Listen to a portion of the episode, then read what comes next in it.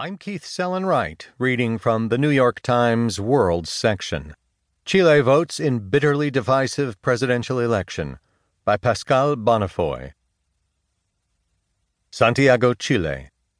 Voters across Chile began casting ballots in a tight presidential runoff Sunday morning, choosing between a center left candidate and a billionaire former president, and deciding whether to reverse years of economic and political overhauls. The election pits Alejandro